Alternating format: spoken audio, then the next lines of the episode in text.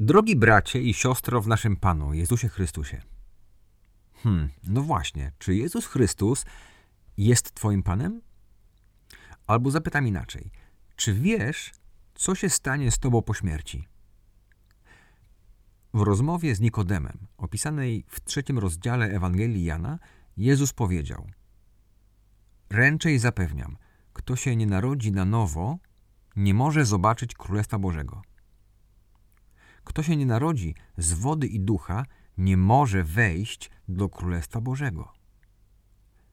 Hm. Czy w Twoim życiu był dzień, w którym narodziłeś się na nowo? W tym sensie, o którym mówi Jezus. Czy w Twoim życiu był dzień, w którym oddałeś swoje życie Jezusowi? Jeśli tak, to znaczy, że Jezus jest Twoim Panem i powinieneś wydawać swoim życiem różne owoce działania Ducha Świętego, o których mówi nam Biblia.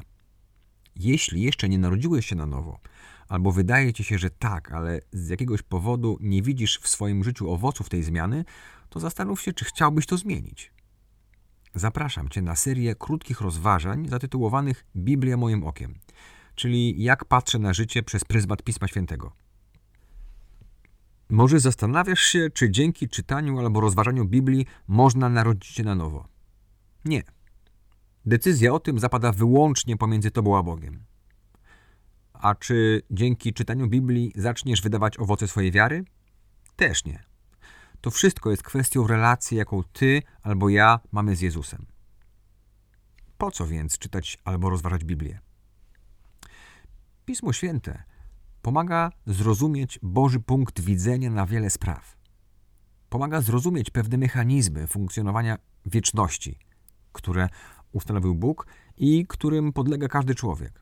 Wiele z nich jest inne niż mechanizmy ustanowione przez ludzkość. Myślę, że warto je znać. Zachęcam Cię do samodzielnej lektury Pisma Świętego.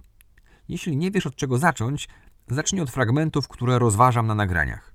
Staram się, aby były w miarę konkretne i ułożone po kolei.